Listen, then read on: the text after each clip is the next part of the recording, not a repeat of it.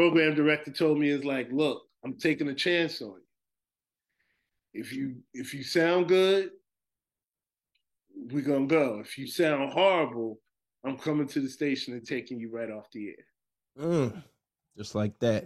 On like that. You know what I mean?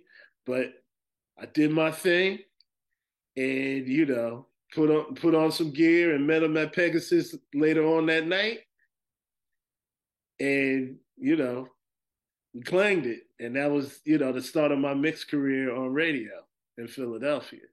See, that's what I'm talking about. Rising um, to the occasion, man. Rising to the occasion, and then yes. I was board hopping, and Jay Ski could never get to the station on time because he was doing the broadcast, and he had a show called The Fundamentals right after the broadcast. So he goes, you know, Yo, Tactics, you love hip hop, right? I was like, yeah. He's like, why don't you bring a couple records? You know, I mean, you know what my format is. Bring a couple records and, you know, kind of, you know, start the first half hour so it can give me time to get there. I was like, yeah, what? And then that became a tradition because even when it turned into pure elements, I always started it off. You know what I mean? And we take that to our podcast even today. Because we've been doing the podcast for really, I think like like 14 years now on different formats since they yeah, took I on what Blogspot at one point. I think I, it was oh I forgot where the first one was. I, have seen a couple on a different uh, yeah. You know, we had uh-huh. you know we had our own little website pureelements.com. You know, and that faltered, and then we just settled on Podomatic, and that's what we've been doing for the past maybe like really five years, five six years. You know what I mean? But the most important thing though I got out of that story is you were available. And I think a lot of people uh, don't understand that. Like when you get that call to do mm-hmm. something as a DJ or that opportunity and you're available, you're ready to go. You you're not like, oh, can I can I do it tomorrow or give me three, four, five hours? Like you were available when DJ J Ski needed you.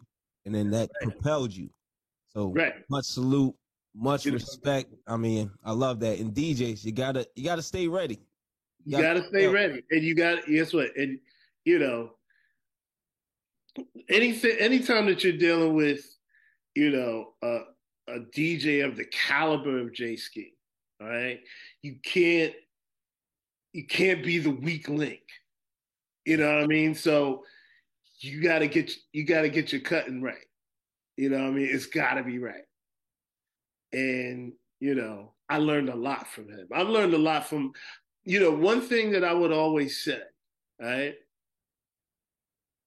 always be a student of the craft you can learn from everybody you know what i mean if you if if you go to an event and a dj is dope and you know it's dope you know what i mean like you know you know, I learned something from DJ Active, right? Mm, okay.